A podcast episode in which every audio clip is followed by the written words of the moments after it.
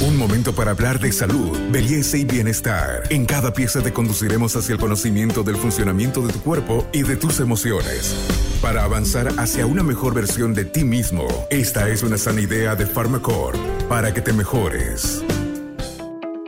Yo soy la doctora María Lourdes Escalera Rivero y hoy vamos a hablar de los cuidados en la alimentación de los pacientes diabéticos para tener un buen control. Para hablar de diabetes es importante acudir a los mejores profesionales. Es por eso que hoy nos toca estar en el Hospital de Clínicas con la doctora Lourdes Escalera. Ella es una de las médicos más queridas y respetadas en este hospital que está considerado como uno de los más importantes de Bolivia, no solo de La Paz.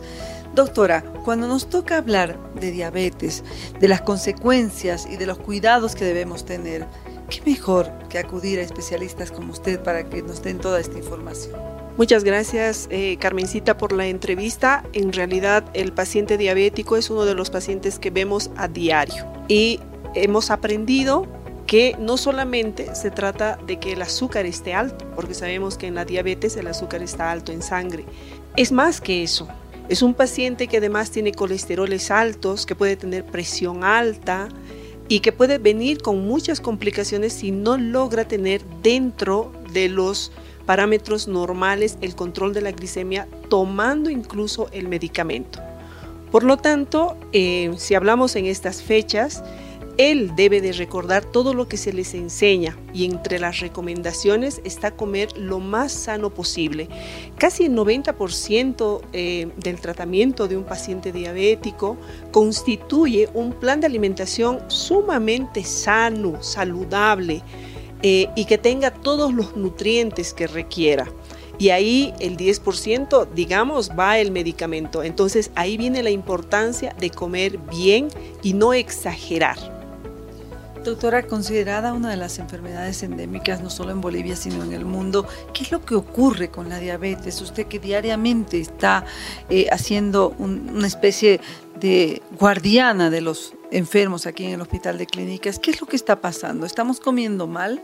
¿Nos estamos olvidando de los cuidados que debemos tener para detener esta diabetes que nos amenaza diariamente, doctora? En el mes de noviembre hemos hecho em, nuestra actividad sobre el Día Mundial de la Diabetes que se recuerda eh, en todo el mundo donde hay actividades justamente para los pacientes y para los familiares que pueden tener el riesgo de desarrollar diabetes. Entonces, eh, un paciente que vive con diabetes primero debería de acudir a un médico para tener un control completo sobre su enfermedad y aprender en cada consulta y en cada campaña que se hace acercando a hablar eh, acercándose a hablar con los especialistas. Estamos viendo eh, que están habiendo más casos de pacientes con diabetes y no solamente es el azúcar alta, sino pacientes que ya se están complicando con otros problemas. Es decir, eh, ¿qué tenemos que hacer? Enseñar a toda la población, porque el sedentarismo, la falta de la actividad física, de no hacer una actividad de 30 minutos por día, por lo menos por 5 días a la semana, hace que uno suba de, peso y eso lo lleva a sobrepeso, a obesidad, donde el azúcar empieza a subir porque hacen resistencia a la insulina. Y ahí también, como sube de peso, hay resistencia a la insulina, se alteran los colesteroles.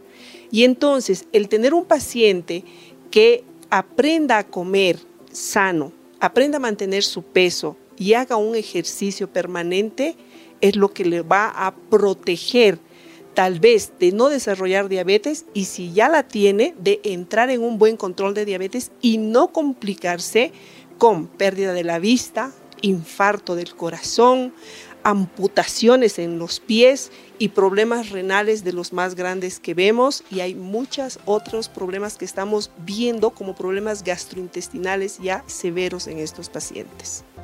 Este podcast es una sana idea de Pharmacorp.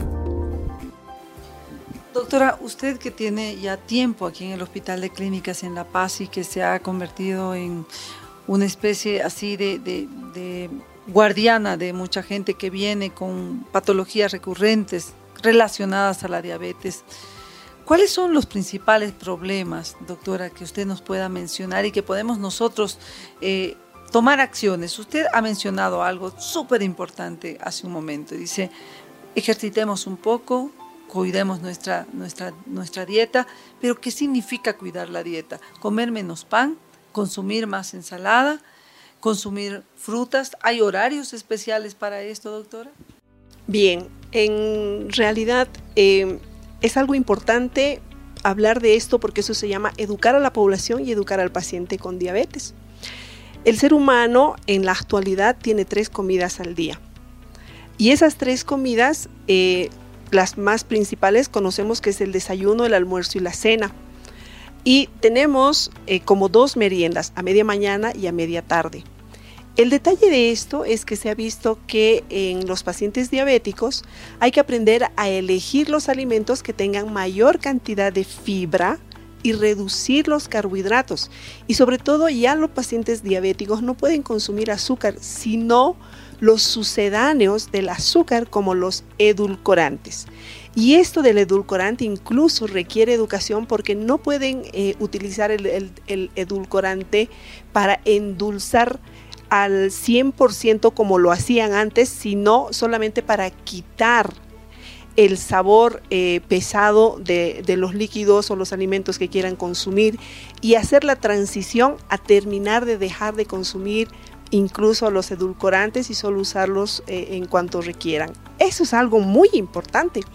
Y otro es que cuando ellos tengan que comer en el plato de comida, pongamos, es un 100% el redondo la mitad del plato, el 50%, se divide para que coman fibra, verdura, de preferencia verdura que puedan mascar, por lo tanto deben de tener una salud oral fantástica. Cualquier proceso infeccioso, incluso una caries, puede descompensar a un diabético, entonces hay que empezar por la salud dental y ellos van a poder masticar los alimentos que estén cocidos al dente, al dente y el otro 50% del plato se divide en dos, 25% para que puedan comer las proteínas, hablamos de carnes, y las carnes no deberían de llevar grasas, por ejemplo, el cuero sin piel. En esta época, qué sano es comer pavo para un diabético, para un obeso, para un dislipidémico y para todos quienes quisiéramos cuidar el corazón. Comer comidas no fritas, las carnes deberían estar al horno, cocidas al agua. Eh, algún rato se puede eh, pero con una gotita de aceite, pero no más. Y el otro 25% es el hidrato de carbono. ¿Cómo pueden medir el hidrato de carbono? Utilizan incluso la mano, hacen como un agujerito y todo lo que entre aquí, como el tamaño de una papita, es el tamaño que pueden comer, porque muchos no pueden pesar la comida para alimentarse y saber cuántas calorías, cuánto están utilizando, pero esta es una, una buena forma de elegir el tamaño de una papa para comer arroz, que pueden comer incluso arroz dietético que les puede ayudar, se puede usar el arroz cocido media tacita. Y esa es la porción que les corresponde. Entonces, se puede utilizar de esa manera eh, el conocimiento para que ellos puedan alimentarse. Y de hecho el almuerzo, bueno, pues tiene un tamaño que deberíamos de utilizar un plato de unos 20 por 20 centímetros. Y ya en la cena, ¿cuál es el detalle? En la cena es que ese 25% del hidrato de carbono se reduce y se reduce el tamaño del plato se reduce la cantidad de la carne y la cantidad de la verdura que se ha comido en el día. Entonces, hemos hecho la mejor alimentación. Tienen que desayunar muy bien, almorzar muy bien, pero en la noche reducir la cantidad y evitar comer más allá de las 7 de la noche o siete y media. Y eso hace que todos, tengamos un mejor estado de salud, sobre todo en los pacientes diabéticos. Además, el diabético debe aprender a no usar comidas procesadas, como todo lo que es embutido, enlatado, que mantiene gran cantidad de sal y grasa. Y si lo dice la doctora Lourdes Escalera, pues usted lo tiene que anotar y lo tiene que cumplir. Es una médico que diariamente está luchando contra las enfermedades. Yo soy Carmen Melgar, especialista en temas de salud. Con nosotros será hasta nuestro próximo podcast. Hasta aquí llegamos hoy. Síguenos en nuestras redes sociales de Facebook, Instagram y en nuestra revista digital Buen Vivir. Esta es una sana idea de Farmacor.